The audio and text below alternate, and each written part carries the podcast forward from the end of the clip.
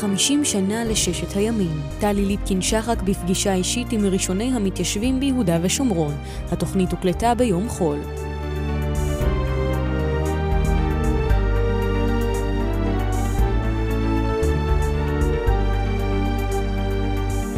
יוחנן בן יעקב, היסטוריון, נולד בשנת אלף תשע מאות ארבעים וחמש בקיבוץ כפר עציון.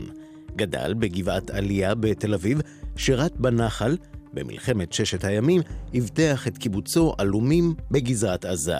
מאז ספטמבר אלף תשע מאות שישים ושבע הוא חבר קיבוץ כפר עציון, נשוי לחנה, אב לשישה, סב לתשעה עשר. שמוליק בן שאול, חקלאי, נולד בחפטת בנובמבר אלף תשע מאות ארבעים וארבע בכפר ויטקין, שירת בצנחנים. במלחמת ששת הימים לחם בסיני. מאז ספטמבר אלף תשע מאות שבעים הוא חבר מושב פצאל, נשוי לפסיה, אב לשניים, סב לשישה. בועז העצני, פובליציסט, נולד בחולון בשנת אלף תשע מאות חמישים ושבע. במלחמת ששת הימים היה תלמיד בכיתה ג'. בצבא שירת כקצין קשר בגדוד נחל. העצני מתגורר בקריית ארבע, נשוי לקדמיאלה, אב לשלושה וסב לשלושה. שלום לכם.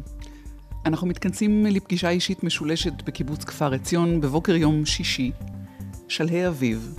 הדרך ההולכת ממישור החוף חוצה את הקו הירוק, עוברת דרך שטח ההפקר, שוב מזגזגת בין הקווים ועולה בהר, מבית שמש בואכה גוש עציון, תובלת בירוק ההולך ונסוג מפני חומו של קיץ מתקרב. את המפגש הזה אנחנו עושים בביתם של חנה ויוחנן בן יעקב. יוחנן ממחדשי קיבוץ כפר עציון, הילד בן השלוש, שאביו יעקב ודודו שלמה נהרגו בהגנה על הגוש במלחמת העצמאות. הוא חזר הביתה להקימו מהריסות בתשרי תשכ"ח. שלום לך יוחנן. שלום וברכה.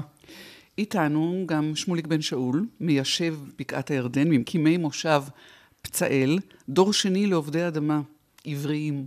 שלום לך, שמוליק. שלום וברכה. שלום גם לך, בועז העצני, דור שני לנאמני ארץ ישראל השלמה, תושב קריית ארבע. בחודש האחרון ליווינו בגלי צהל את דברי ימי מלחמת ששת הימים, מההמתנה, דרך המלחמה, ועד היום שאחרי, היום השביעי, כפי שהוא מכונה, במלות לחמישה עשורים. היום השביעי הוא היום שלכם, היושבים כאן. ואיתכם אני מבקשת לעשות את השיחה הזאת, ולנסות להביא מגוון, גם אם לא מכלול הקולות הבאים מן העבר הזה של הקו הירוק. תחיל איתך, יוחנן בן יעקב. מהו הרגע שלך? הרגע בו מלחמת ששת הימים שינתה את מהלך חייך. אני הייתי באזור רצועת עזה, קיבוץ אלומים, מגויס כחייל, גם חבר קיבוץ אלומים. יום רביעי בצהריים, שמענו שידור בעמדה שהיינו בה מול אלי מונטר, טרנזיסטור קטן, והידיעה אמרה, צנחנים הגיעו לכותל, בחיות, התרגשות, הרב גורן הגיע לשם תקיעת שופר, ובסוף הידיעה אמר הקריין, כוחות צהל המשיכו דרומה, שחררו את גוש עציון, והם בדרכם לחברון. אני זוכר שאמרתי למי שהיה איתי בעמדה, זה הכי חשוב. הוא נדהם, כי ירושלים זה הכי חשוב. אמרתי לו, בשבילי, שחררו את גוש עציון, זה הכי חשוב. הלכתי למפקד שלי, ואמרתי לו, אני מבקש לנסוע הביתה. אמר לי, אתה ירדת מהפסים לגמרי, שם מלחמה, פה מלחמה, יורים בכל רגע, מקום. רגע, הביתה זה אלומים שאתה נמצא שם לא, ומגן ב- עליה. לא, ממש לא. כשעלינו לאלומים, הייתי חבר קיבוץ, חבר מזכירות, אמרתי להם, חברים, אני פה על תנאי עד היום שבו הבית שלי ישוחרר, ואני אוכל לחזור הביתה. וככה גידלו אותנו. מאז שפונינו מכפר עציון מלחמת העצמאות, גידלו אותנו שיש לנו בית רחוק בהרים, ואנחנו נחזור אליו. וכשאתה אומר למפקד, אני רוצה לחזור הביתה, הוא מיד מבין למה אתה מתכוון? הוא מבין, כי הוא היה בעצמו חניך בני עקיבא, ואז את סיפור גוש עציון ידעו היטב, הוא הבין מצוין, רק הוא אמר לי, אתה לא זז מפה, אני חתום עליך, אתה חייל, וזה נמשך ככה עד מוצאי שבת. מוצאי שבת פתחנו את הטרנזיסטורים, צהל יושב על התעלה, על גדות הירדן, ארבעים קילומטר מדמשק, והמלחמה נסתיימה. ואז אמרתי לו, עכשיו כבר אין שום סיבה שאני לא אסע. והוא אמר לי, קח עשרים וארבע שעות, אבל אתה חייב לחזור. על הנסיעה ועל הגעתך הביתה, בהמשך שמוליק, שמוליק בן שאול, הרגע שלך שבו מלחמת ששת הימים משנה את חייך? תשמעי, קודם כל, אני, את שהכותל בידינו שמענו בקשר, אני הייתי אז, זה היה בקרבות בפתחת רפיח, והבנו שחל שינוי. אני מבחינתי זה לא היה כל כך כמו, כי לא באתי מהאזורים האלה, אבל בשלב מסוים, כשהתחילו לדבר על התיישבות, אני ראיתי את עצמי כהולך להתיישבות, בהתחלה עסקתי בהדרכה והאחזות נחל, והיה ברור לי שאני ממשיך בבקעת הירדן. לארגמן כאחזות נחל עלינו בנובמבר שישים ושמונה, ארגמן אחרי שנתיים התאזרחה ועברה ליישובי ביתר, ואני הקמתי את מושב פצאל, עסקתי בהקמה יחד עם עוד חברים, ומשנת שבעים אנחנו שמה. היה לנו דיון קצר לפני שפתחנו מיקרופונים, אם זה פצאל, פצאל, פצאל, זה פצאל, כך אתם אומרים. אז אני בכל זאת רגע אתעכב איתך על הרגע שבו אתה מגיע למקום שלא ראית מעודך. תראי, האמת היא שכשנגמרה המלחמה, אז עשו לנו סיור, וירדנו מירושלים דרך יריחו, עברנו את כל הבקעה ועלינו לכיוון שכם, וזה היה ככה התחלה של ממש כשהשתחררנו, אני הייתי כבר במילואים בששת הימים, יצאנו משם, וזה היה ככה היכרות הראשונה שלי עם הבקעה. התאהבות כלשהי או שעוד לא? זה עוד לא.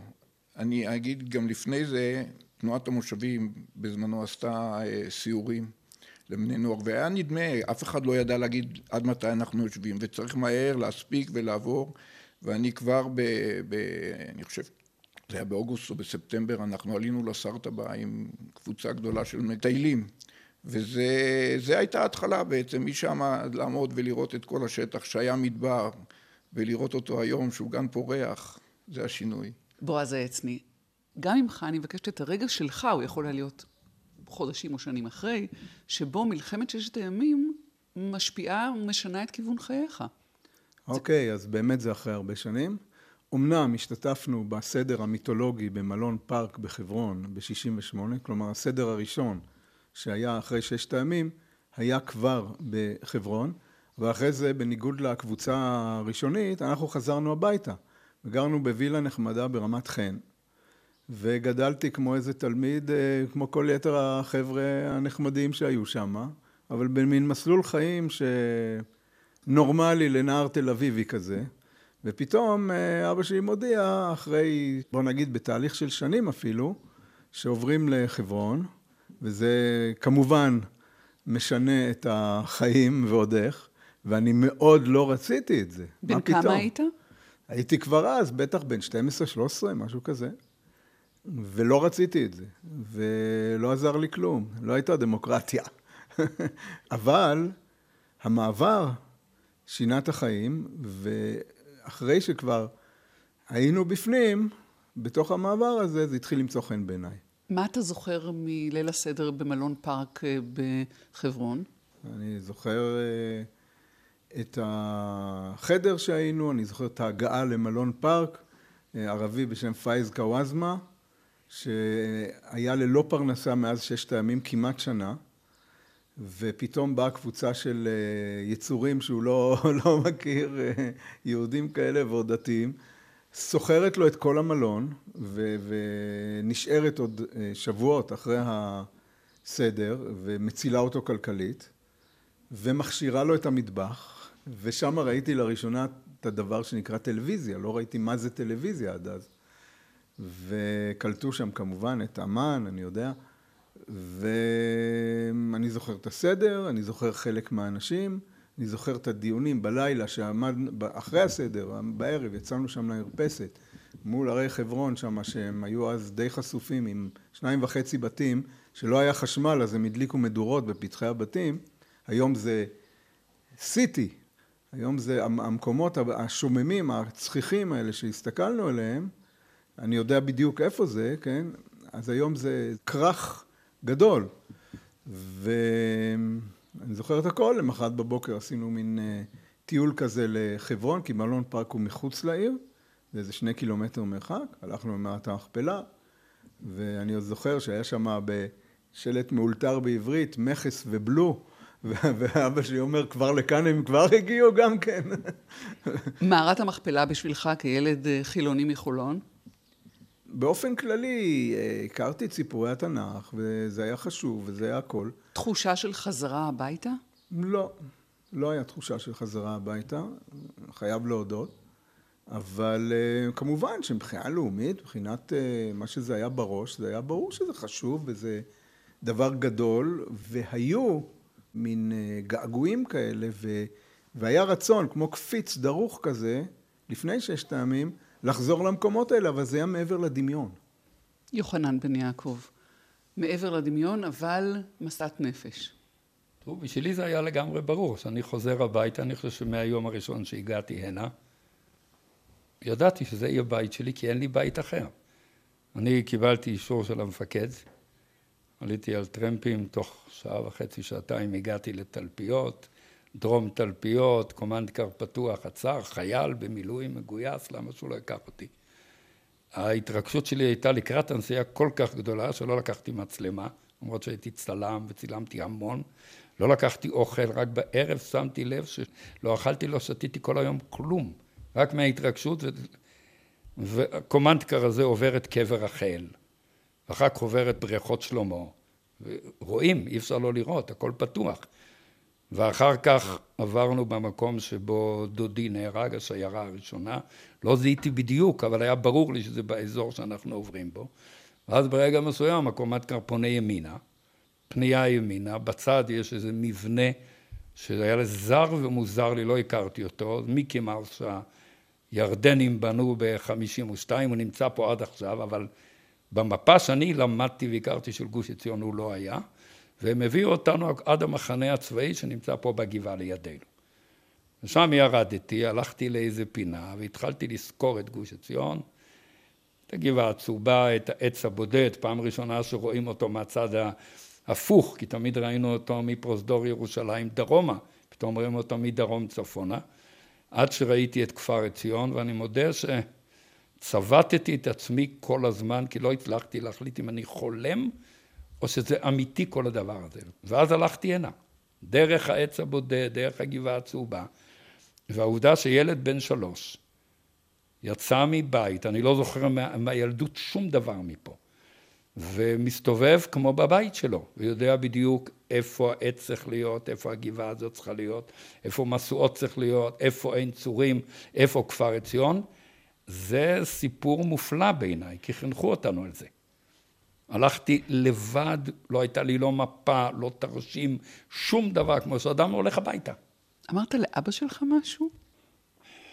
כשעמדתי שם, על יד במחנה הצבאי, וראיתי את כפר עציון, אני מודה שראיתי שתי תמונות, אחת בתוך השנייה, אחת זה את כפר עציון, ושנייה זה את קבר אחים בהר הרצל, שם תמונים כל הרוגי גוש עציון, ואמרתי להם, חזרנו.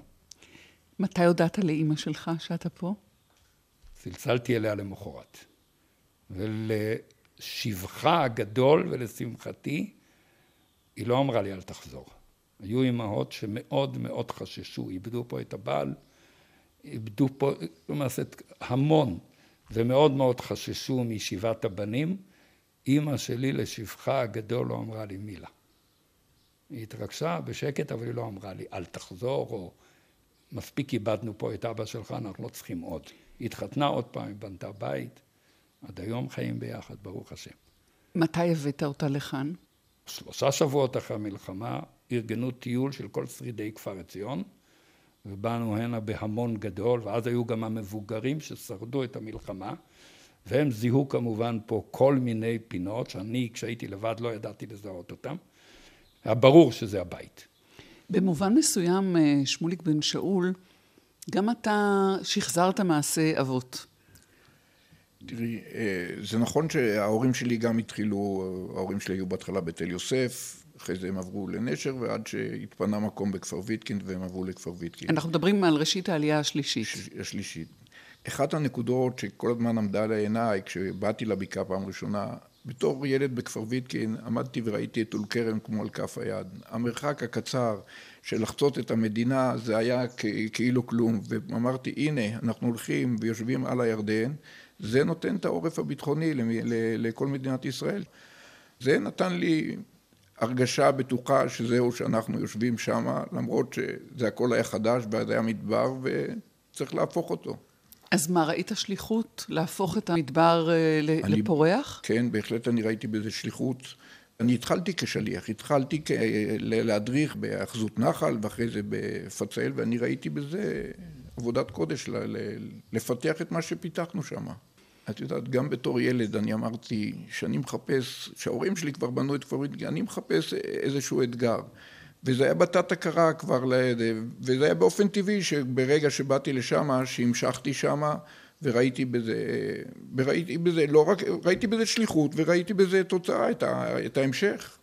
וזה קשה להסביר, אבל כשהיינו נוסעים לכמה ימים, לא יכולתי לנסוע. הייתי, זה יום, הייתי חוזר למקום. זה, זה משהו שמשך אותנו שם של התחלה. ו, ואני מסתכל על, תראי, שהקימו את היישובים, באמת, והקימו יישובים, גם באו חבר'ה אזרחים. הם באו חלק ממושבים, חלק מהעיר, חלק מקיבוצים. למדו שם מההתחלה לעשות חקלאות, ועשינו שם חקלאות לתפארת שנושא הביטחון היה לאורך כל הדרך ל, לרגלינו. כי תשמעי, אנחנו עסקנו יום יום, היינו צריכים אה, לשמור, זה אזור היה תקופת ארץ המרדפים, האזור היה מבחינה זאת, אה, ו, ולא רק זה, אלא שאני אפילו זוכר שהם, שחוליה אחת עברה לידינו בזמנו והגיעה עד, לפ... עד ל... ל... לראות על פתח תקווה באותה תקופה, וזה רק חידד אצלנו את החשיבות של הישיבה במקום. בועז, בתור הצעיר בחבורה הזאת, גם מי שבא עם המטען הזה מרגע לידתו, זה מה ששמעת בבית? לא היה חינוך, אתם רואים, שמה זה, זאת אומרת, באופן מסיבי. אלא כשמדי פעם שדיברו על זה, הזכירו שזו ארצנו, ירושלים, ביקרנו בירושלים, עלינו על הגג של היכל שלמה וצפינו לכיוון העיר העתיקה, ביקרנו בה, בהר ציון שהיה בידינו, וגם כן אמרנו הנה הגבול, וואלה זה שלנו, זה, זאת אומרת זה היה נוכח, אבל לא באיזושהי אינטנסיביות כזאת. חיינו חיים די רגילים. ההאזנה לחדשות ופוליטיקה ו- ו- ודיון על הדברים האלה כן היה, אבל לא היה איזשהו דבר שקשור לשלמות הארץ שהיה נושא לשיחה כל הזמן. אז כשזה מתפתח ובא לידי ביטוי בהכירה שלכם מרמת חן לקריית ארבע, לחברון, איך אתה חי עם זה?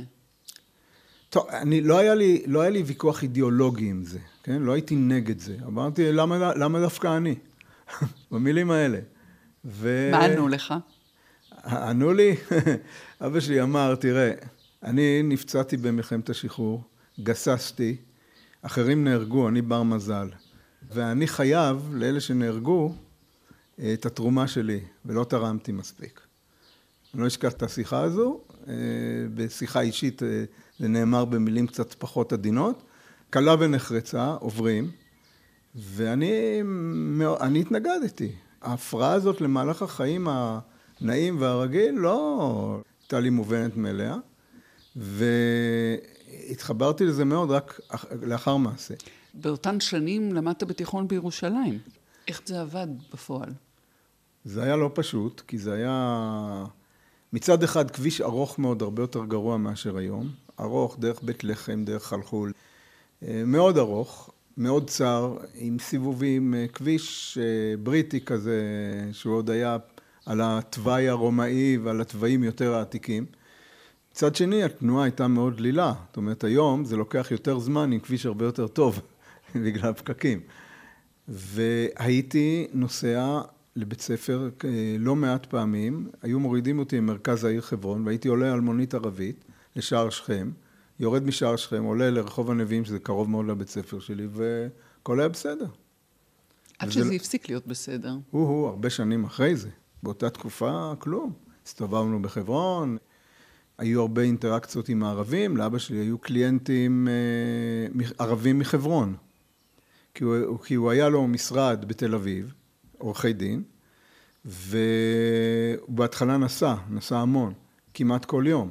אחר כך נמאס לו, אז הוא העביר את מרכז הכובד לאזור. האזור לא היה יישוב יהודי כזה גדול. אז הוא התבסס הרבה מאוד על קליינטים ערבים, כך שחוץ מטרור, חוץ ממחבלים, שאותם הוא לא הסכים לייצג, אז הוא ייצג את כולם.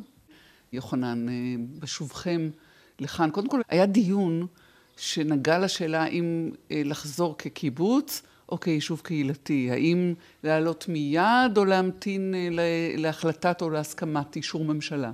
מה שקרה הדבר הבא, אנחנו התכנסנו בדיוק חודש למלחמה על קברו של מאיר שנור, השם מקום דמו, אחד מבני כפר עציון, שנפל בקרב בגבעת התחמושת. וכיוון שגדלנו כמו אחים וכמו משפחה, אז כל האחים באו, ושם אחרי ההזכרה התארגנו בצד ואמרו צריך לבחור ועדה, שתדאג למיטות, למזרונים, לספלים, צריך להתארגן טכנית, כי הולכים להקים מישהו, הולכים לחיות, אז צריך את הדברים. לא עלה על דעתנו שעלולות להיות עוד בעיות. אז הוועדה הזאת, באמצעות פוליטיקאים ואחרים, התחילה לנסות לשדר שדרים כלפי הנהגת המדינה, שאנחנו מתכוונים לעלות, ואשכול ודיין לא ידעו מה לעשות עם זה. פשוט לא ידעו מה לעשות עם זה. לא, אף אחד לא אמר לנו לא. אבל גם בשום רגע לא אמרו כן. נכנסו יותר ויותר פוליטיקאים לסיפור, בעיקר הדתיים, אבל לא רק, ובשלב מסוים כינסו את בני כפר עציון, מי שהוביל את זה היה חנן פורת, זכרו לברכה, שהוא הוביל למעשה את החזרה הנה. התאספנו בני כפר עציון במרכז שפירא, או עציון שם ואין צורים, זה היה שבת משותפת של כולנו, עשינו שבתות כאלה לאורך כל השנים, היינו נפגשים מאז ילדותנו, קטנות משותפות, אירועים משותפים כל הזמן, ובשבת הזאת למעשה עלו לדיון שתי שאלות גדולות. שאלה אחת, מה אנחנו רוצים להקים פה? מה יהיה פה? והייתה קבוצה די גדולה, אני הייתי שותף לה, הייתי בעצמי חבר קיבוץ קודם, האמנתי בדרך הזאת, גם היום אני מאמין בה, והקבוצה הזאת הייתה רוב, עשו הצבעה, והיה רוב של חברים שתמך בעלייה לקיבוץ. הדיון השני שהיה עוד יותר בעייתי, היה האם אנחנו עולים גם בלי אישור ממשלת ישראל, כי הממשלה מגמגמת, לא יודעת מה לעשות. אני התנגדתי לזה כי טענתי שההורים שלנו נפלו בפקודת המדינה שבדרך, הפיקוד העליון הורה להם לחסום את הדרך פה לליגיון הערבי להגנת ירושלים, יש מספיק עדויות וביסוס בחומר ארכיוני היום שהם תרמו להגנת ירושלים תרומה מאוד מאוד משמעותית, ואני חושב שמדינת ישראל חייבת להורים שלנו, לכבודם להם, להקים את היישוב הזה, וההחלטה הייתה לשמחתי הרבה שאנחנו לא עולים אלא באישור הממשלה, אבל צריך לדייק. אמרנו שאם הממשלה תמשיך לגמגם, נתכנס עוד פעם. ושאם צריך לאיים, שיאיימו. אבל ההחלטה הייתה חד משמעית. אנחנו נעלה באישור הממשלה. שאלת הכפרים שבסביבה, גם מצד השכנות וגם מצד הביטחון, או החשש. כמה היא נכחה בדיון? מאז אלף תשע מאות עשרים ושבע, מההתיישבות הראשונה בגוש עציון, של יהודים חרדים ויהודים תימנים, היו להם יחסים מצוינים עם השכנים, השכנים האלה הצילו אותם. בשלג הכבד מאוד שהיה פה ב-אלף תשע מאות עשרים ושמונה, הצילו אותם בפרעות תרפ"ט.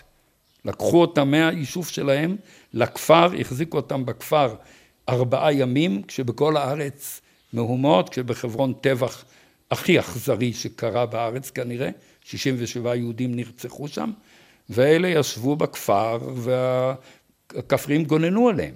עד שהורידו אותם לכביש, העבירו אותם לירושלים, ושלושה שבועות אחר כך באה אותה קבוצת ערבים, והביאה את העדר, שלוש מאות ראש, כבשים, כי באותו לילה אי אפשר היה לפנות את הכבשים, והיא חייבה אותם, תספרו שלא חסרה כבשה אחת. דרך ההורים שלנו, שיומיים לפני פרוץ המלחמה, עוד הלכו לבית עומר להזמין ערבים, חברים שלהם, לחתונה. היו פה בחתונה שהתנהלה יומיים לפני פרוץ הקרבות, עוד היו ערבים ביקרו פה. והיו קשרים. עכשיו, כשאנחנו חזרנו הנה, זה הדבר הכי טבעי. הוא קם פה בית ספר שדה, ביוזמתו של יהושע כהן. זכרו לברכה, אני זכיתי להיות אחד מאנשי הצוות הראשונים. אני הסתובבתי בחברון, הסתובבתי בקרמים בהר חברון, בבית עומר, על פי רוב לא היה לי נשק, עם קבוצות של ילדים מכיתה ג' ד' ועד אנשים מבוגרים עוד, לא ידענו שצריכה להיות בעיה. היינו, הסתובבנו פה בכל המרחב הזה, עד האינתיפאדה הראשונה. וזכר הקרבות על הגוש ושיירת הלמד ה' וההרג האכזרי, לא ליווה אתכם כשחזרתם? היה ויכוח בין בני כפר עציון, האם אנחנו מוכנים להזמין ערבי לנגן ב, עם אקורדיון במסיבה פה?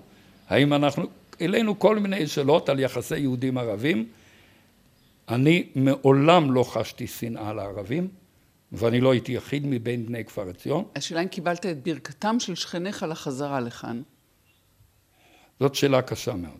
זו שאלה קשה, כי זה מוביל אותנו לדיון פוליטי. רק בתחושה, בתחושה שלכם אז, באותם הימים. אני יכול לומר שהם קיבלו אותנו, אני לא נתקלתי בשום לא איבה ולא שנאה. הילדים שלנו אחר כך נסעו לירושלים למשחק, כל, כל השנים האלה, למשחקי טניס, או ל... אף פעם בחיים שלנו לא העלינו על דעת להגיד לילד, אל תיסע, כי, כי יש בעיה פה. זה נשמע בתקשורת אחרת לגמרי, אני יודע. אבל ככה הילדים שלנו גדלו פה. תודה. שמוליק בן שאול בבקעת הירדן.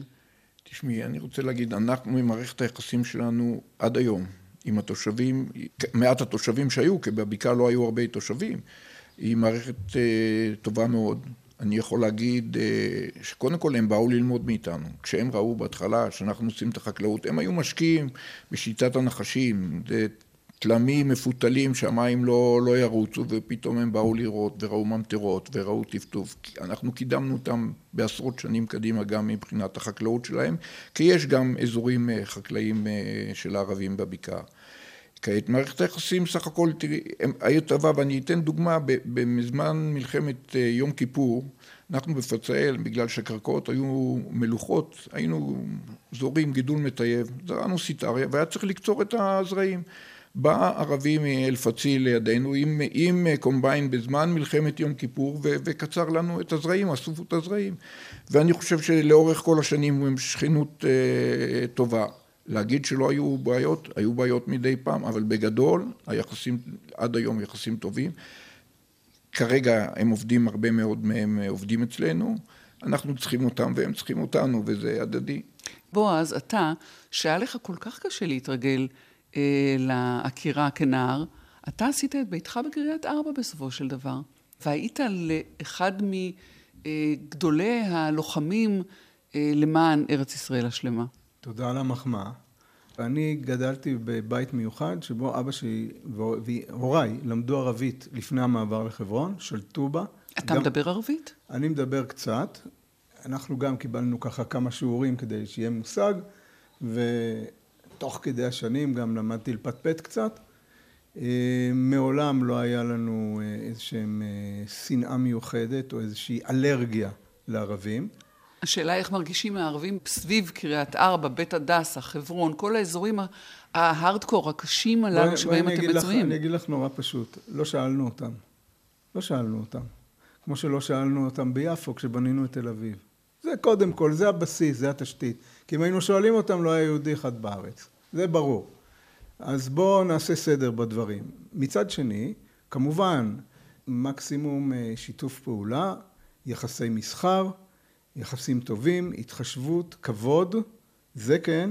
יש עד היום קשרים עם ערבים בחברון, כולל דרגי מנהיגים.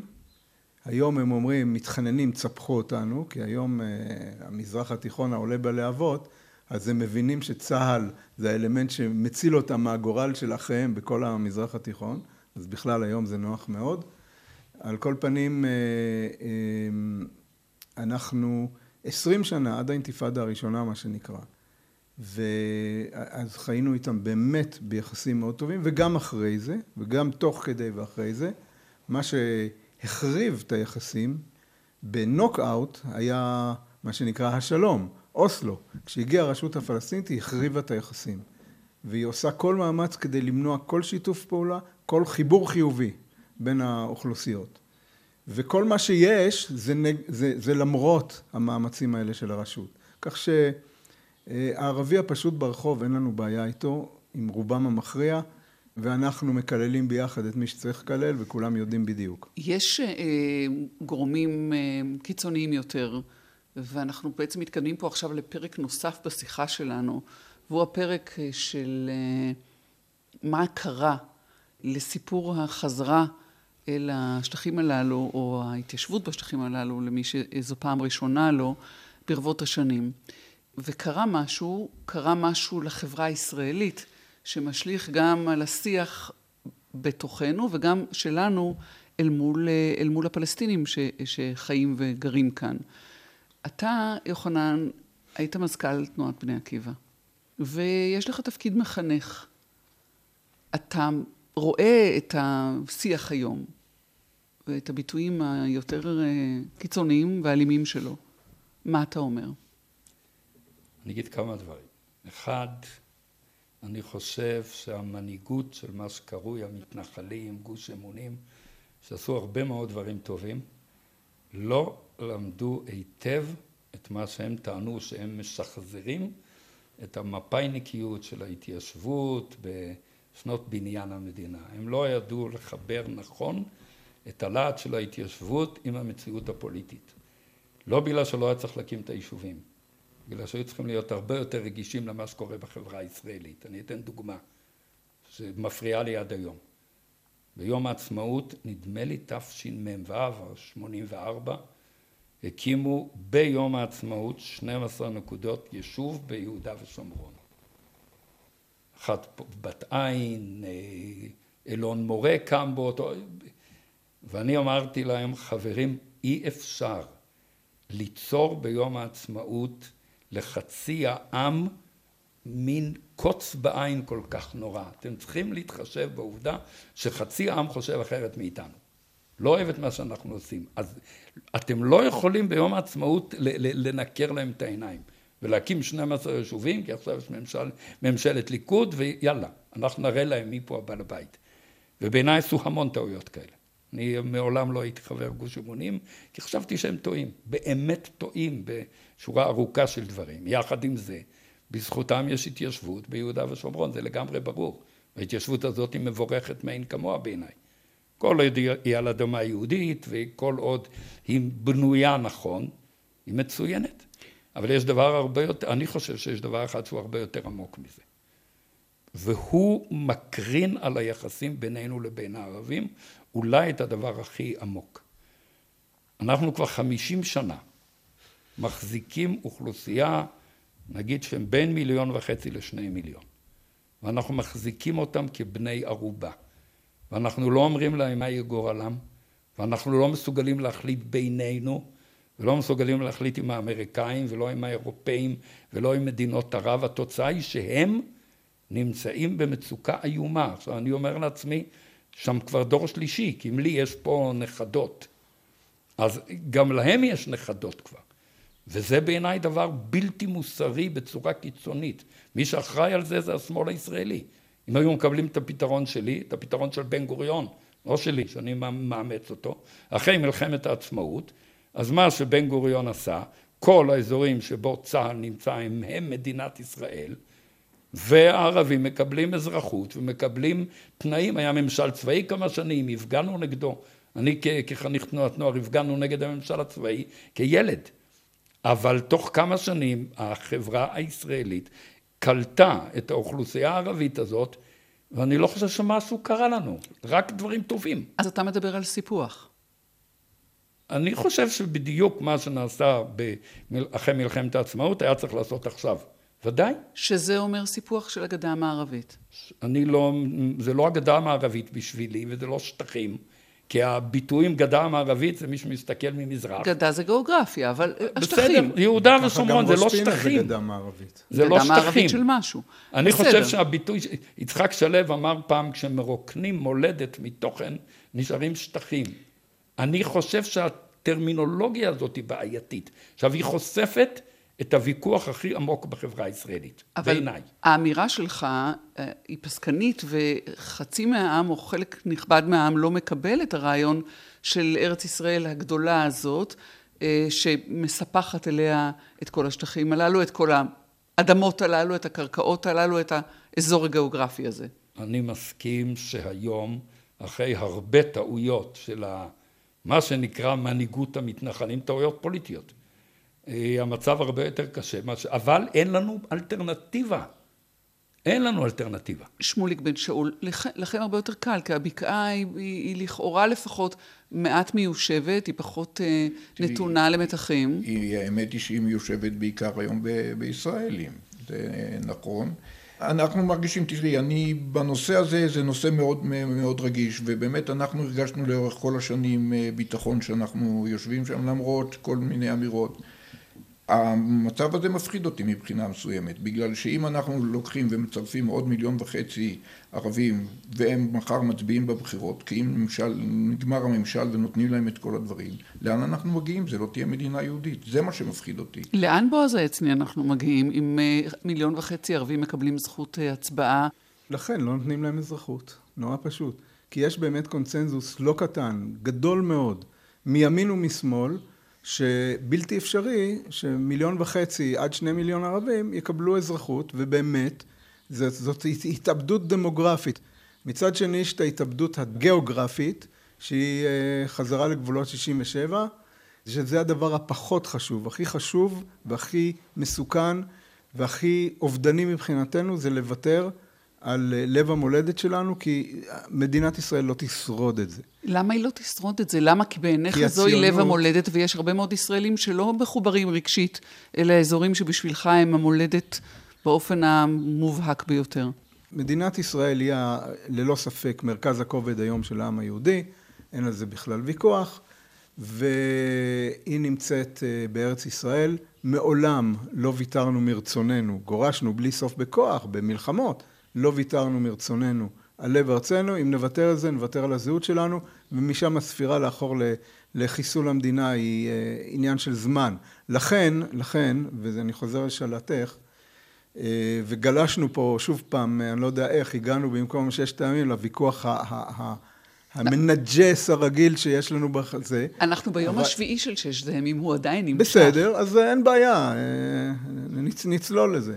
לכן, מצד אחד, לא יעלה על הדעת למסור את לב ארץ ישראל לאף אחד, אפילו לא לשוויצרים נחמדים, שלא לדבר על ערבים שרוצים להשמיד אותנו. ומצד שני, אנחנו לא יכולים להרשות לעצמנו באמת לתת להם אזרחות וזכות הצבעה לכנסת. לכן, הגיע הזמן לצאת מכל הפינות העבשות האלה כבר, ולחשוב על משהו אחר. שמוליק. אני חושב שחייבים להגיע לאיזשהו הסדר איתם. ברור לי שאנחנו בריכוז הגדול של היישובים, הם לא צריכים להיות, אנחנו לא צריכים לתת להם אזרחות. ולא לתת להם אזרחות, זה להגיע לאיזשהו הסדר מסודר איתם. ואני, לפחות אנחנו מדברים עם התושבים שהם עובדים, עובדים אצלנו, הם, היו, היה להם יותר טוב לפני, לפני הסכמי אוסלו. הם אומרים, היה לנו, איתכם הדברים היו הרבה יותר טובים ממה שיש לנו עם הרשות היום. אבל להמשיך לאורך זמן, זה לא יכול, זה יתפוצץ באיזשהו מקום. להגיד שיש לי את הפתרון, לי עדיין אין. אבל אתם לא חיים בתחושה של ארעיות. לא, בהחלט לא, בהחלט לא. אנשים בונים ושותלים ועושים הכל. ברור שלא. גם תבינו, יש היום ארבע מאות וחמישים אלף יהודים ביהודה ושומרון. מהם מחוץ לכל הגושים בסביבות מאה וחמישים כמינימום, מאה וחמישים אלף. זה די, ולו הדבר הזה לבד סותם את הגולל על כל הרעיונות האלה. אז בוא באמת, אנחנו, יש לי באיזשהו מקום הרגשה שאנחנו נהנים לריב.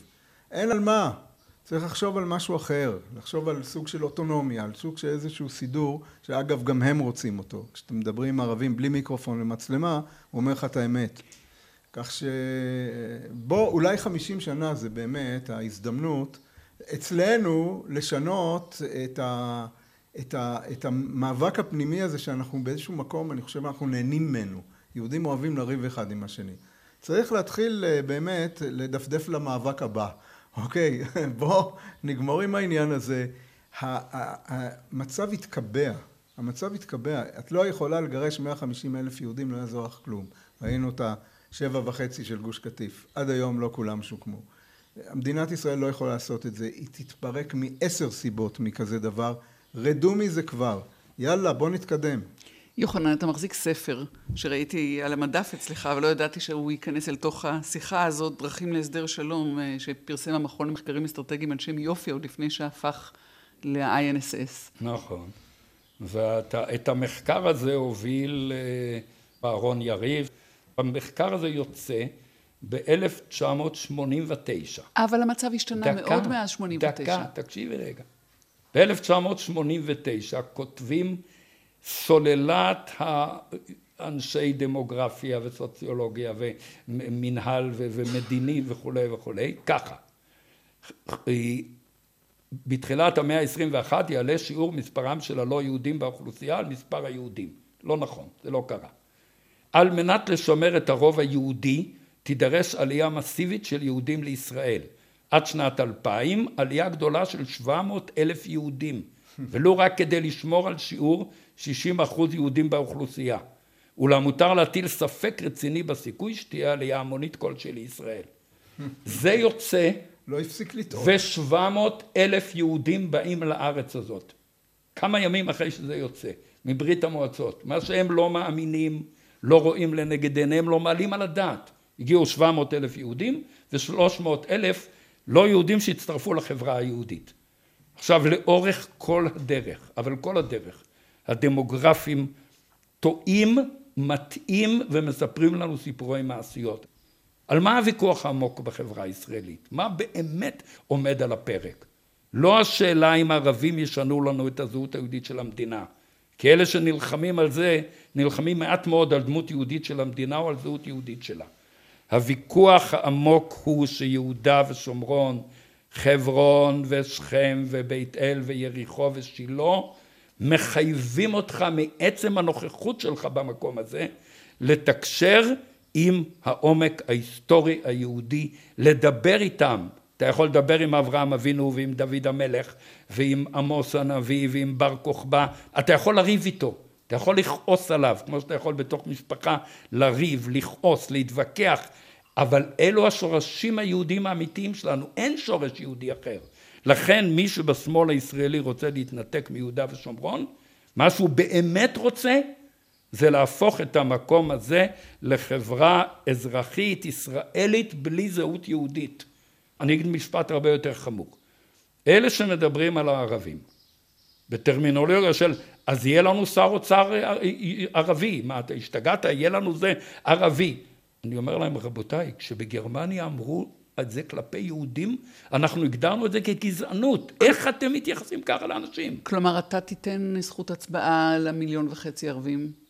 בתנאים ברורים מאוד. מי שירצה, יקבל, כמו שבעולם, כמו שבמדינות אירופה, מקבלים אזרחות, יש כללים. למשל, תשרת, לא בצבא, שירות לאומי שלוש שנים, הם לא צריכים ללחם מהאחים שלהם. תש... גם חרדים צריכים לשרת בעיניי, לא רק הם. לא יכול להיות זכויות בלי חובות. לפני שאנחנו מתחילים לסכם, אני מבקשת לקבל ממך כאיש חינוך, וגם משניכם, גם שמוליק וגם בועז, אמירה נוגעת לתרבות השיח ולתופעות הקיצוניות. אני מודאג מאוד, נהל דיונים ארוכים, אני עדיין חבר המליאת הנהלה הארצית של בני עקיבא, בהחלט מודאג מתופעות שהיו לא ביום ירושלים האחרון, אבל ביום ירושלים שלפניו, בעיניי דבר נורא והיום. כל הסערות הלבנות שלי באו ממאבק נגד הכהניזם ונגד גילויים דומים כאלה או אחרים, אני חושב שזה דבר נורא. חלק מזה נובע בגלל הערפל שהמדינה משאירה. המדינה צריכה להגיד גם לנוער הזה, יש לנו דרך, אנחנו יודעים מה אנחנו רוצים ואנחנו נלך בה.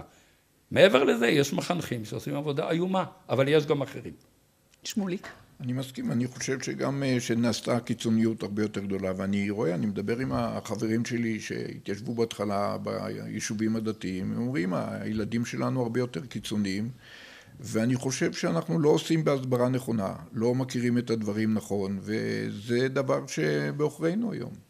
בועז. טוב, קודם כל יש הרבה מאוד גסות רוח והתנהגות רעה וחוסר חינוך, אגב בשני הצדדים, אבל צריך להבין איזשהו דבר שלא שמים לב אליו כל כך.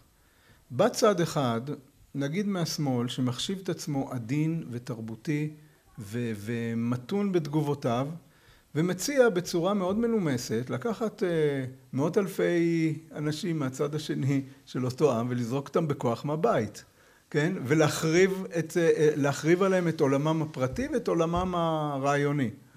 מול זה לבוא ולהגיד שאלה שהם עומדים להיות הקורבנות לדבר הזה, צריכים להישאר מנומסים, אז יש כאן דבר מאוד מעוות. עכשיו, אני חושב שצריך להיאבק בצורה אלגנטית, לא בצורה מתלהמת, זה מגעיל אותי. אגב, זה קורה משני הצדדים וזה רעה חולה, וסוג של קיצוניות שצריך באמת להיפטר ממנה. לסיום, משהו על הבחירות שעשיתם והחיים שאתם חיים היום, שעולים ונובעים ממה שפתחנו בו, בועז אתה. מה טוב, אתה עושה היום? אני היום עוסק בהסברה. אני אחראי על סיורים, סיורי החמים במועצה אזורית שומרון, ועוסק באמת בהמשך העניין הזה. והחיים האלה הם חיים שיש להם מטרה. מעבר לפרנסה ולחיים טובים ונסיעות לחוץ לארץ וכאלה דברים, אז אתה מרגיש שאתה עושה משהו שהוא חשוב, שהוא אפילו היסטורי, ושיש בו תועלת מעבר לתועלת המיידית הפרטית, וכשרתומים למטרה שהיא לאומית, חשובה, שהיא בסופו של דבר קיומית עבורנו, אז זה נותן אנרגיות ונותן התלהבות, וזה... זה הופך את הבן אדם גם ליותר שלם עם עצמו, ואפילו מאושר. שמוליק בן שאול. תראי, שאני מסתכל היום לבקעת הירדן, לעומת מה שהיה, ולמה ש... איך שאנחנו נראים היום, אז אנחנו מרגישים סיפוק עצום. כסך הכל באנו והיה מדבר, והיום באמת אנחנו יכולים להתגאות במה שקורה שם. כעת, היו שנים קשות בחקלאות, שלא... עברנו גם משברים לא קלים. והיום uh, המצב הוא בהחלט הרבה יותר טוב. עצם זה שהרבה מאוד בנים חוזרים, היישובים מלאים, היה שלב שכבר כמעט ולא היו ילדים קטנים, והיום הכל מלא ילדים. אני רואה בזה פריחה ותענוג. יש ענב על שמך, אס בי אס? אס בי אס. זה אתה. זה אני, כן. זה ענב שאני קיבלתי את החומר ריבוי מחנן בזק, הוא היה המדריך הארצי, רק הוא לא ראה מה שיש שם, ואני גיליתי שבתוך... כרם שהיה צריך להיות מוסקת סידלס, אז uh, מצאתי שם שני זנים, ובעצם uh, מי שנתן את השם זה לא אני, זה החוקר מתחנת הניסיונות, והוא אמר, תשמעו, שמוליק בא אליי והראה לי ככה וככה, ונתן את השם אס בי אס, וזה בעצם הענבים שמגודלים היום בכל הבקעה, גם בארץ, ועד היום הוא הזן המוביל בבקעה. זה ענבים למאכל, זה יצוא, כל הבקעה מבחינת התפיסה שלה הייתה בנויה, ועדיין בנויה על נושא של ייצוא, וקצת החרם מפריע לנו, אבל הייצוא זה, זה אני עוד אומר, הענן וייץ, שבתחילת ההתיישבות, שהקימו את ההתיישבות, הוא בא ואמר, זה הסם הירקות של, של אירופה, מפה ימריאו המטוסים ישר לאירופה.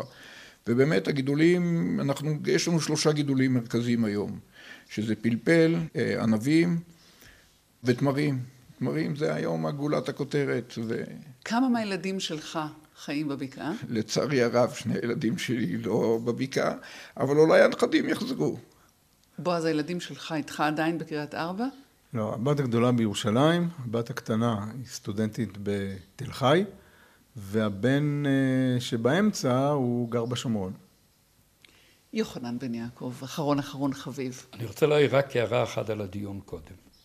אני סבור שמה שמכונה פתרון שתי מדינות לשני עמים הוא אחד הדברים הבלתי מוסריים ביותר שמוצע לאוכלוסייה השכנה לנו מיליון וחצי או שניים. מה מציעים להם? מדינה כמו סוריה, כמו עיראק, כמו לבנון, כמו עזה, הרי כולם יודעים איך זה יתנהל. מרחץ דמים נורא, מנהיגות מושחתת שתעביר את רוב הכסף לטרור וקצת לכיסים של עצמה. אני לא מקבל את הדרך של בועז של להכיל ריבונות בלי אזרחות. אני חושב שהציונות לא תיקון אם היא לא תהיה מוסרית, אם היא לא תהיה אמיתית. אז זה קשה, נכון, זה אתגר קשה. העם היהודי עמד באתגרים הרבה יותר קשים והוא יעמוד. עכשיו, עכשיו לחייך היום לבחירות שעשית. אני במשך השנים עשיתי כמה דברים שאני מאוד קשור איתם עד היום. הייתי מזכ"ל בני עקיבא הרבה שנים, עדיין חבר הנהלה ארצית של בני עקיבא, מעורב. מה שקורה שם, עשרים שנה עבדתי בברית המועצות, בחינוך יהודי מטעם מדינת ישראל, גם בזה אני מעורב חלקית. הייתי בצוות שלמעשה מוניתי להקים את מפעל המכינות הקדם צבאיות, שהיום זה עסק פורח, שם אני מעורב כחבר, בוועד, שורה שלמה של פעילויות, ובעיקר אני מקדיש את זמני כפנסיונר של משרד החינוך לכתיבת דוקטורט, שעוסק בתנועת הנוער הציונית הדתית בפולין, משהו שכמעט נמחק מההיסטוריה, לא מוכר. אני מדריך פולין עד היום, ובקורס הדרכת פולין מחקו את התנועה הזאת לגמרי, לא מכירים אותה. אז אתה חוזר אל השורשים. אני חוזר אל השורשים של ההורים שלנו פה, כי הם חונכו בפולין והביאו ארצה את מה שהם חונכו שם עליו. וילדיך, מי גרים כאן ומי במקומות אחרים? יש לנו ברוך השם שישה ילדים, שניים גרים פה, שתי הבנות, אחת חי בגליל, בקיבוץ לוי, אחת בשוהם, זוג אחד עם שתי בנות בבוסטון עכשיו, היא עושה פוסט דוקטורט, והוא מוצא עבודה עם שניהם דוקטורטים של הטכניון, ועוד בן צעיר שבונה את דרכו בחיים. הם חשים את השליחות באורקיהם מפעמת? לפי דעתי כן. היה פה ביום העצמאות, אני לצערי לא הייתי כי הייתי בבית חולים, אבל היה פה ביום העצמאות, הביאו את כל הבנים, חמישים שנה, מפגש בנים של ילדי כפר עציון, מראשית ההתיישבות שלנו פה, אומרים שזה היה משהו מרגש, ושהילדים האלה המשיכו להגיד, זה הבית שלנו. אנחנו מרגישים פה את הבית. עם הדברים האלה נסיים. תודה לכם על השיחה הזאת, תודה רבה לכם, יוחנן בן יעקב, שמוליק בן שאול, בועז העצני. נגיד תודה גם לדוד אלקלעי שערך איתי והפיק את המשדר הזה, גם לנחום וולברג ולמיכאל לבול הביצוע הטכני, וכמובן לכם שהאזנתם לנו. אני טלי ליפקין שחק, היו שלום.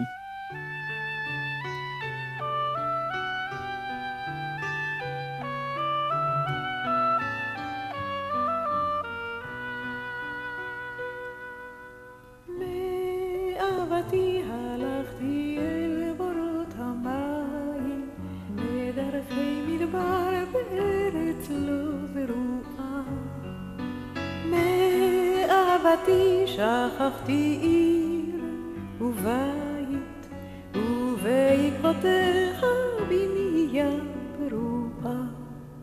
אל בורות המים, אל בורות המים, אל המעיין אשר פועם בהר, שם אהבתי תמצא עדיין מי מבוא.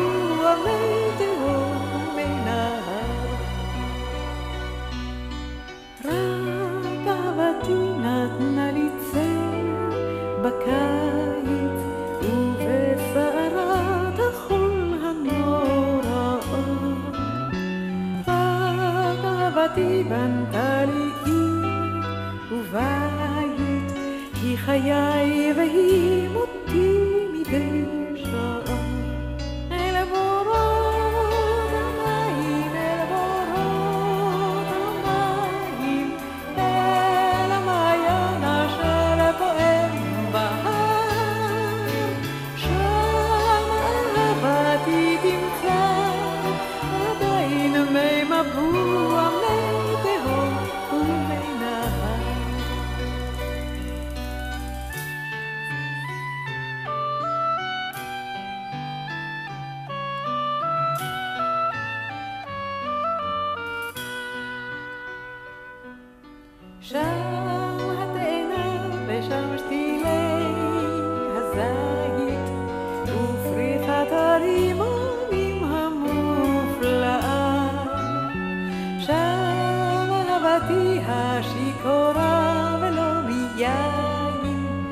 את עיניה תעצום לאט לאט.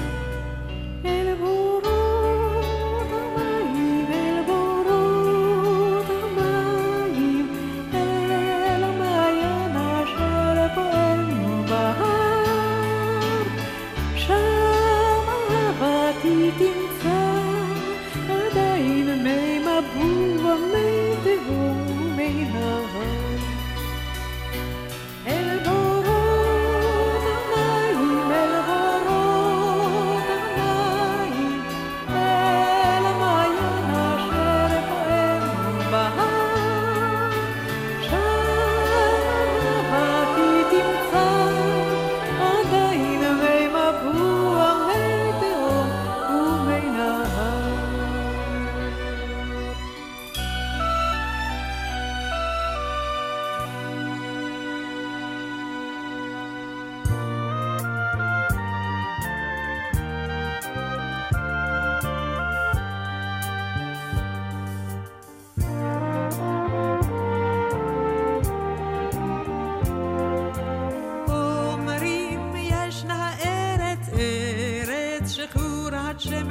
איי איי אותה ארץ, איפה אותה שם.